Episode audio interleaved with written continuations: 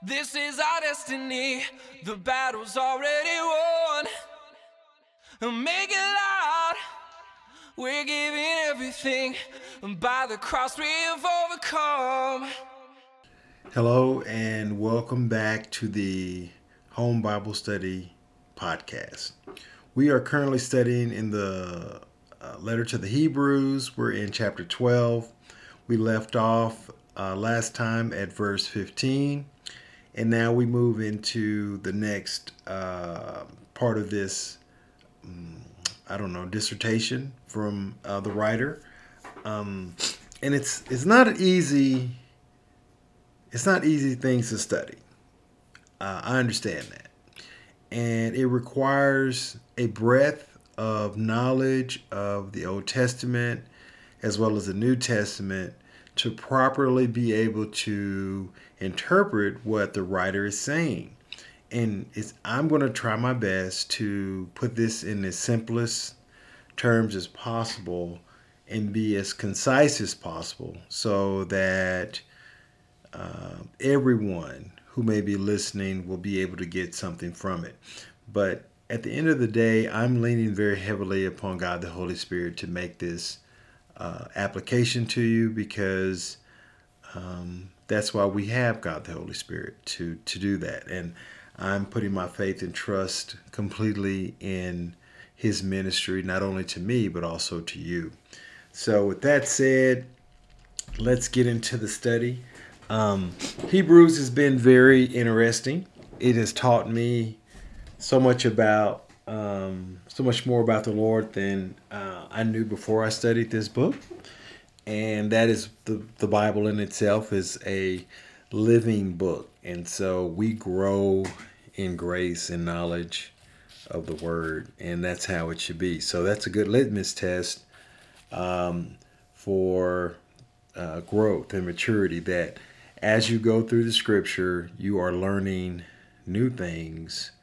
Um, and things that you've already learned have are being confirmed. Uh, that's um, what we want. That's how we grow in grace and the knowledge of the Lord, and that's what we're exhorted to do. So, the last time, this whole section that we're looking at right now is about discipline. And the writer is explaining the importance of discipline, the application of discipline, and the attitude that we should have uh, as the children of God to discipline. And that's something that the world, if you look around right now, you don't see a lot of. Everybody's kind of doing their own thing. They do what they want to do, they make their own rules. Um, that's the human nature of man. And it's running rampant right now because um, that's just the world that we live in. But we're, we as believers are instructed to lean not on our own understanding, but uh, to trust in the Word of God. And so that's what we're going to do um, in, in, with this podcast and this Bible study. So, um, in the last lesson, we looked at the attitude towards that we should have as we experience the discipline that God has given to us. And every believer must be disciplined uh, it's we're born in sin and conceived in iniquity. So we we're born with this anti-God mentality. Our nature is anti-God. Salvation is the process of delivering us from the consequences and penalty of that. But sanctification is the process of um, making us to be in alignment with the mind and spirit of God.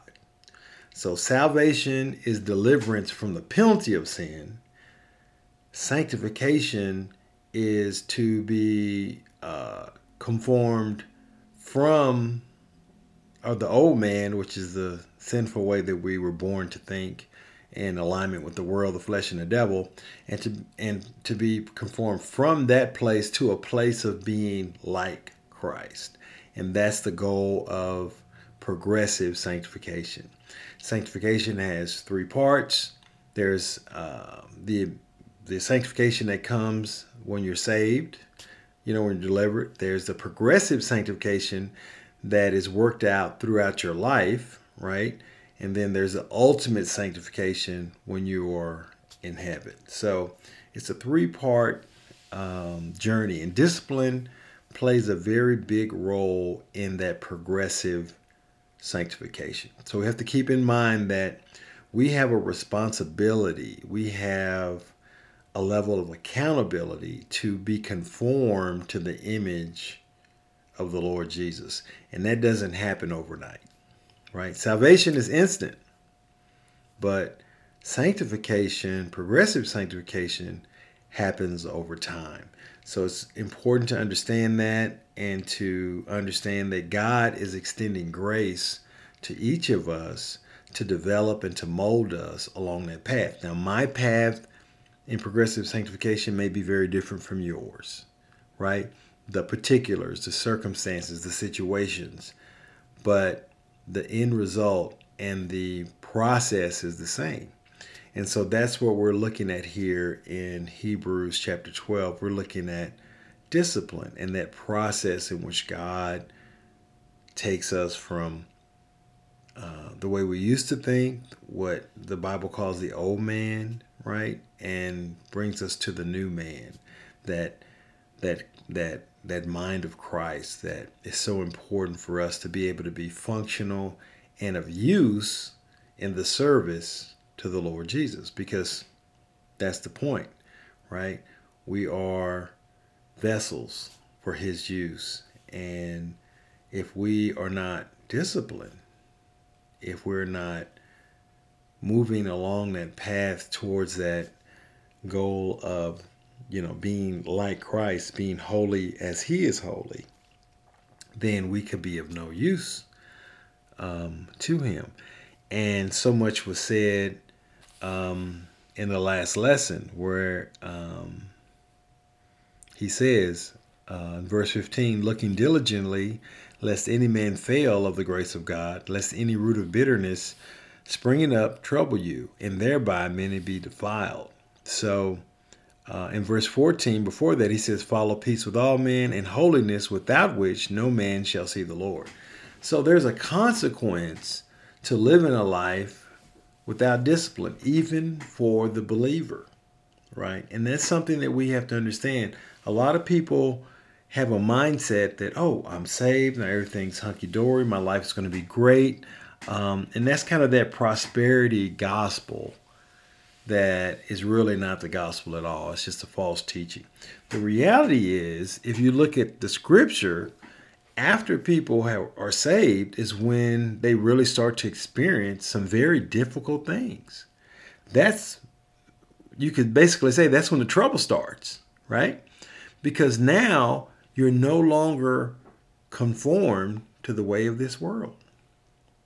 And if you are traveling with the flow of a stream, it's easy, right? The inertia, the the force of the stream pushes you along, it carries you, and you just kind of go along. But when you stop and you go against that current, right? Because you've been saved and now you're no longer of the world and now you're in opposition to the world, now you're going to experience some challenges, right? So that's what this is. And and the writer here is trying to encourage these Hebrew people who were definitely experiencing some challenges. And um, I'm going to go ahead and read um, these verses and then we're going to get into it. But I just wanted to give a little context and, and to remind you that these are Hebrew believers. So the things, the examples that have been given throughout this letter have been very much tied to their culture, to their history, things that were ingrained into their society and mindset in a way that me, not being a Hebrew, not growing up in that environment, will not have the same impact. But I can relate to it from the standpoint that I too experienced this same kind of discipline from God. So, knowing these stories, knowing the whole of the Bible, it's so important to go through the Bible completely and understand how all these uh, different stories fit together into one cohesive, um, cohesive, excuse me, unit, and how they all describe God. They all paint a picture of man and God and the relationship that God has established with man through the Lord Jesus Christ. So, starting in verse 16, I'm going to read Lest there be any fornicator or profane person as Esau, who for one morsel of meat sold his birthright. For ye know how that afterward, when he would have inherited the blessing, he was rejected, for he found no place of repentance, though he sought it carefully with tears. So I'm going to stop there. Let's take a look at this. So the example here is Esau. Now, Esau is famous because of his brother, Jacob and Esau. They're the first recorded twins in Scripture. Now, there's probably other twins born before them and after them, uh, for sure, but there may have been twins born before them, but those twins were not important to the scripture, to the godly line, the line that would eventually lead to Christ. So, in the scriptures, in the Old Testament, in Genesis, we see the godly line that would eventually lead to Christ. This is the account that God has highlighted, the people that He has highlighted, because those people have significance um, to the birth of the Messiah. Uh, so Jacob and Esau, um, they were twins.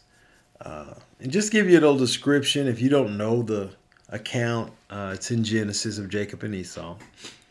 Um, just to give you a little background Esau was a hunter, he was a man's man. Um, I imagine, I don't know, but I imagine he was probably uh, pretty ruddy.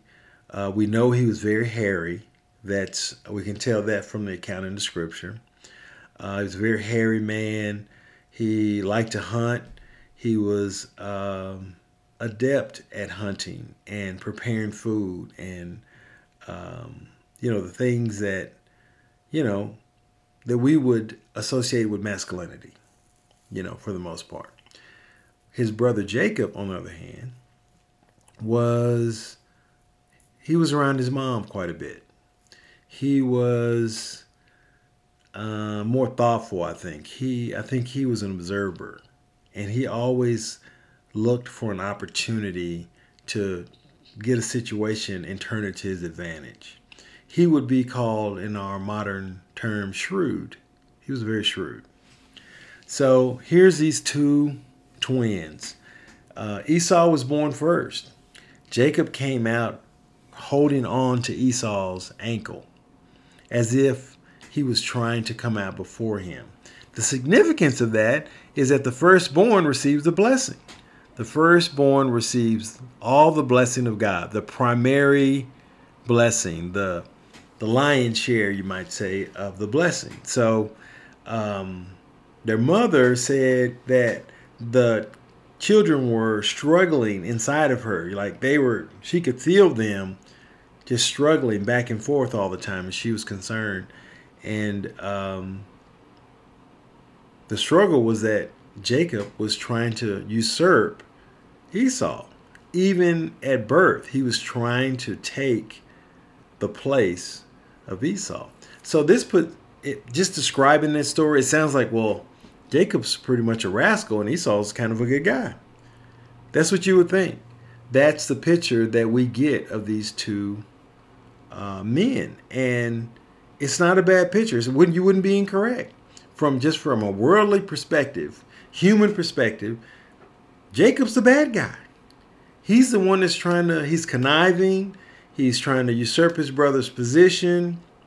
He's trying to do all these things. He Jacob even went as far as deceiving, along with his mother, with his mother's help, deceiving his father into taking that blessing, to tricking his father into who was half blind, into giving him the blessing that was due to Esau. Okay? So Jacob was not a good person by any means. There's nobody that's going to say, well, Jacob, he was a good guy and he just got a bad deal. That's not the case. He was a rascal. Uh, he was not a good guy. In fact, whenever God subsequently would talk about the nation Israel and talk about them from the, stand, the standpoint of them being disobedient, he would call them Jacob. He would call them by that name. So it's well established that uh, Esau was generally a good guy and Jacob wasn't. But there came an opportunity for uh, where Esau came home from the hunt. He didn't find anything. So back in those days, they didn't have, you know, um, beef jerky that they would take with them. He ran out of food. He didn't find anything to kill for the hunt to eat, so he was starving.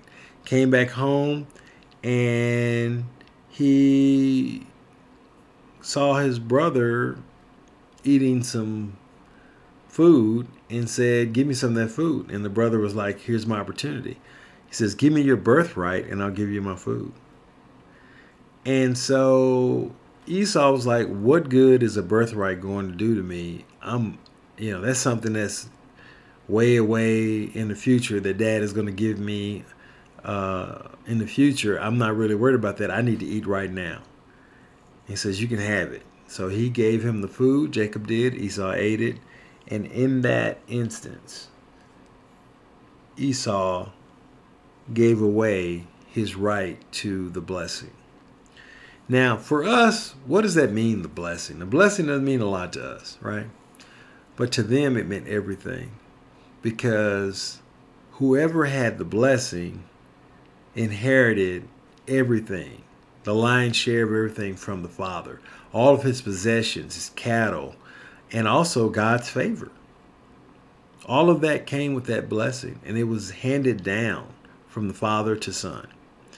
And Esau was supposed to have that, and he didn't get it because he traded it for that food because he was hungry. And that's what's being referenced here. That's the account that's being referenced here. And later on, um, Esau would understand the consequences of that decision. So, um, with that as a background, let's let's see what the Word of God says about Esau. verse 16, it says, "Lest there be any fornicator." Well, fornication is um, sexual sin. What it is, fornication, or profane person. To be profane is someone who is to um, you know, take the, the Lord's name in vain or to the things that God accounts as holy for them to treat them as unholy or unimportant. So that's why it says fornicator or now we're talking about Esau, a profane person as Esau. Because Esau completely disregarded the value of a relationship and the blessing of having a relationship with God. In spite of the fact that he was raised in a household where God was the priority and that relationship was established through his father, um, he, he didn't value that. It wasn't important to him. He considered it profane, you know. He profaned the holy and righteous God and the and devalued God. Now we see a lot of that happening now in our day. That's pretty common. I mean, people are attacking the Bible, they're attacking the Word of God, they're attacking the people of God um, daily on all sorts of medium and media. Um, it's open season right now. And the reason that is happening is because we are living in a time of the apostasy and that is going to grow. That's not going to go anywhere. We're going to see more and more of that. Um, but this this case is unique in that you know when we see that it's usually people who are attacking Christians or Christianity and uh, who really are not very familiar with the Word of God. That's not the case with Esau, right? He grew up in a household where he was taught the value of the relationship with God. His father was a very godly man and prioritized God in his household. So for Esau to do this was even more heinous. And um, that's why he's labeled for eternity as a profane person. So God summed it up and says, Jacob I love, but Esau I hated. So we know that this didn't happen by coincidence. This was planned. God had already chosen Jacob, even though Esau was the firstborn. Well, why would God do that? Why would God say that the firstborn is going to receive the blessing and then turn around and purpose for Jacob to get it, who was the second born. Somebody who was conniving, someone who was, you know, shrewd and, you know, displayed all the despicable characteristics of a not so great human being. Why would God do that? Well, the reason that I believe God did that, and I'm not the only one who thinks this, is because God wanted to show that he loves whom he loves. Just like he tells Moses, I'll love, I place my love on who I want to place my love upon. He is showing his power in election. That's what's happening here. And it's important for us to understand that throughout the Bible, we see this happening.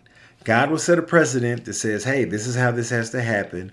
And then he will do something to show his grace or his power in a way to send a message home, to say, yes, I know that, you know, this is how you would assume that it should be, but I'm sovereign and I can do whatever I want, whenever I want, however I want to do it. Now, there's a lot of people that have a problem with that. And that's okay. That's okay. They can have a problem with it. But it's not going to change the fact that God is sovereign and he can do whatever he wants. Now, thankfully, we have a God that's holy and he is limited. I repeat that God is limited in what he can do because he can only do the things that are in line with his nature. God cannot lie, right? It's impossible for him to lie. His nature, his holiness won't allow it. So thank God for that we have a holy God and a righteous God, right? So in his holy and righteous wisdom, he chose Jacob. Why is that significant that he chose Jacob and not Esau? Because we all see we would have chose Esau. He seems like a really nice guy. Well, it's it's significant because we are more like Jacob than we are Esau. Right? And in spite of the way Jacob was, not because he was such a great guy, but in spite of him being a great guy, God extended his grace to him and saved him and placed his love upon him. And Esau seemed like a great guy, you know, pretty somebody that, you know, if we saw him in modern day, we'd probably think, hey, that's a seems like a pretty decent guy, you know, from our estimation. But God says that I don't place my love upon people because of who or what they are. It's according to my sovereign will. And that's what we see. And that's the significance of using Esau as an example here. So, the other significance that I see is that this account would have been very important to the Hebrew people. They understood and they knew these things that, you know, we're learning. They already knew why that God selected Jacob over Esau that was ingrained into their society. And every time they got a prophecy from some prophet and, and God would say, Oh, Jacob, you worm, they knew what God was saying. He was reminding them of the fact that He chose them in spite of themselves. Right? And that's why I believe the writer is using Esau as an example here.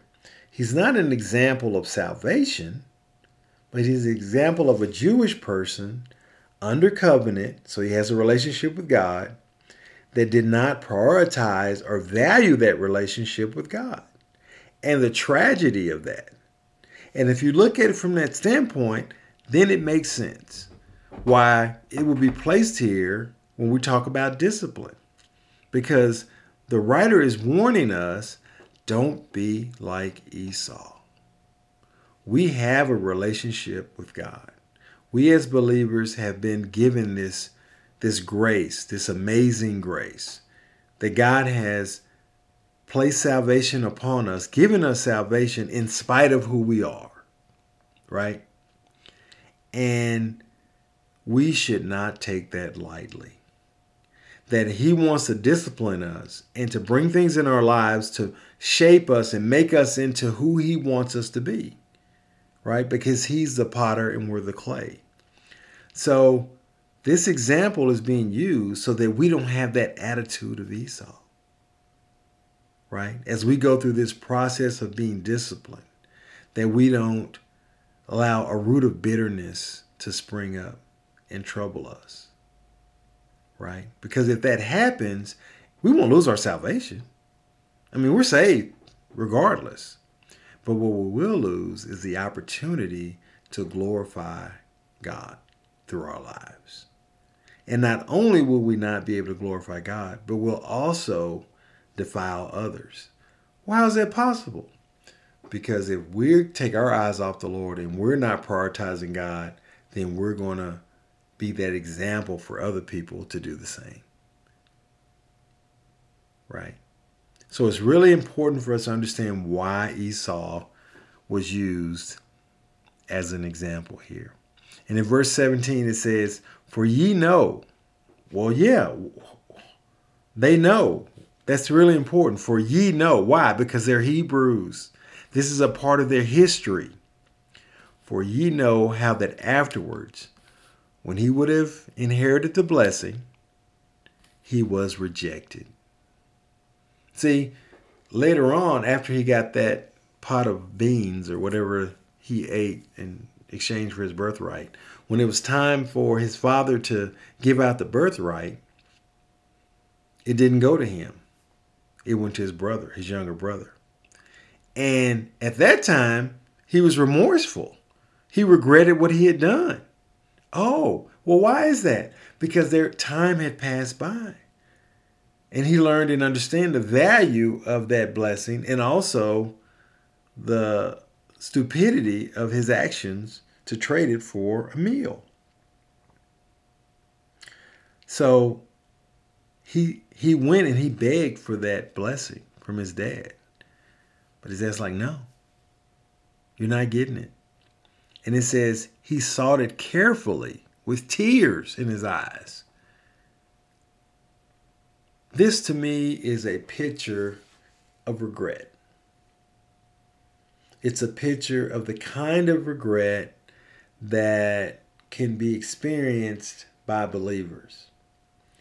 When we look at our lives and we see opportunities to grow, and when we realize, you know, I could have spent that time in the Word.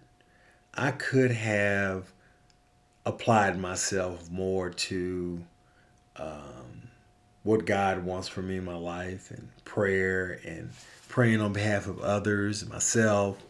Just being more diligent and disciplined. And I didn't. I chose a different route. I chose the lights, the flashing lights, and the um, adornments that the world placed in front of me and I got off track.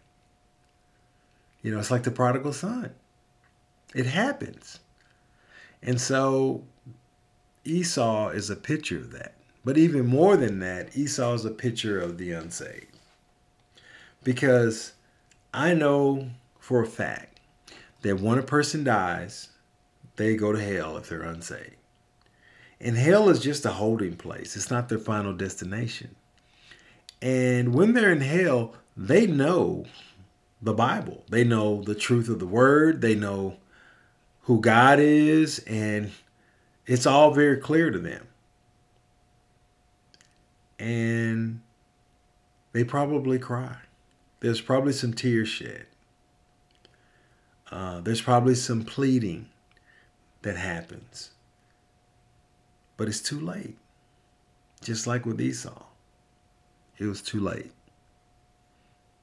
Yeah, there's no going back. The good thing for the believer is that we have grace every day. If you see yourself in Esau, if you see right now, you see, you know, that sounds like me. You know, I, I something happened in my life and I got bitter and you know, I blamed God for it. I became like Jonah and I got mad at God and I just started doing whatever I wanted to do. And now I find myself in a place where I feel like I'm far away from God. And I'm trying to find my way back. The good news for you, brother or sister, is that although you may have stepped away from God, He has never stepped away from you. He has always been right there, right there with you the whole time. And He desires to have your fellowship. This is the overarching message of not only Hebrews, but also of the Bible. That the God of that created this universe desires to have a relationship and fellowship with man and particularly those whom he has called and redeemed and brought unto salvation. That's why he saves us, because he desires to have a relationship with us. It's not because we desire to have a relationship with, with him. It says that while we were yet sinners, he died for us. He died for people who hated him.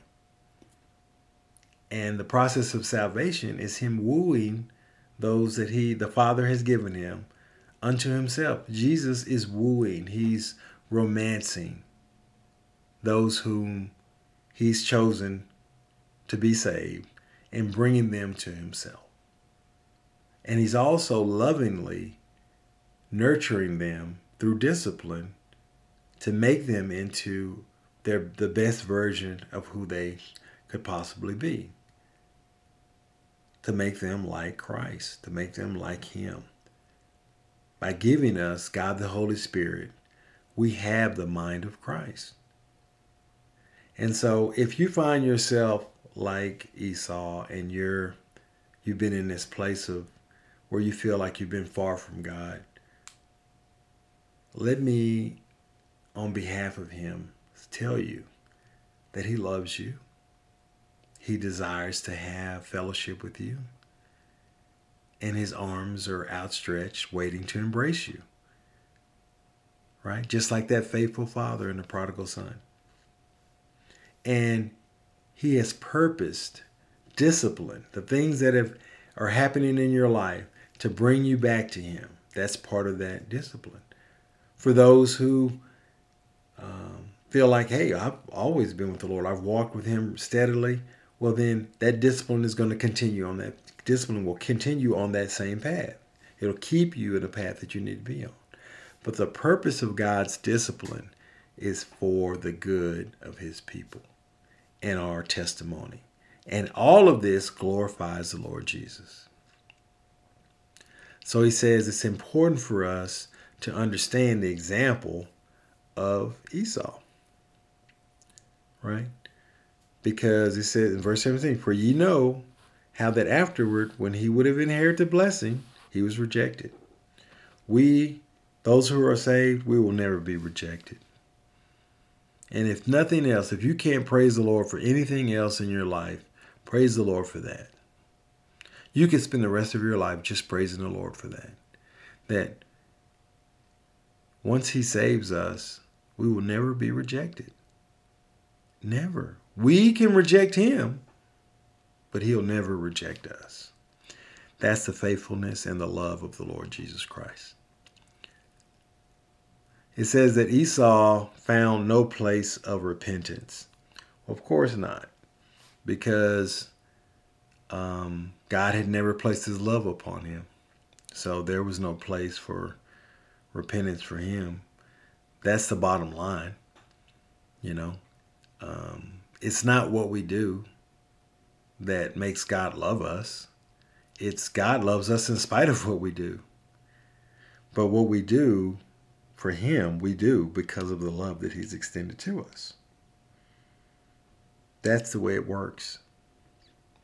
That's the process here. And so the role of discipline in our lives is really an act of the love of God. And it's important for us to understand that um, wherever we are in our growth pattern, in our relationship to the Lord Jesus, if you feel far away, if you feel very close, um, it, regardless of how you what you feel your position is God is very close to us always. He has indwelled us with his spirit, with God the Holy Spirit. And so we're never far away from his love. And there is nothing that you've done in the past, present, or future that you can do that will separate you from that love.